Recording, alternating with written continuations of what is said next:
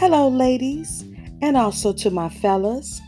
Where can a man go to get the latest or freshest haircut or grooming style that he so desire? Or where can a man go to interact with other men, to debate, relax, or in some cases gossip? Well, I'm so glad you asked. If you tune in on this Monday, November 2nd, 2020, with your girl, Tuff Tiff, on Tiff the Truth, I will be speaking with my special guest, Mr. Chris Newsom, as he talk about the life of a barber. Because being a barber is not a hobby, but it's a lifestyle.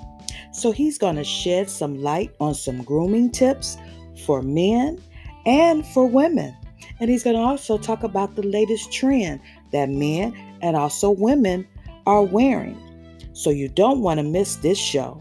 And I'm going to also ask him if he can tell us what do men really talk about in the barbershop. So don't forget to tune in on this Monday, November 2nd, 2020, with your girl Tuff Tiff on Tiff the Truth on the next episode called Clippers to Listeners because a well groomed man is very appealing and attractive. Talk to you then. Bye.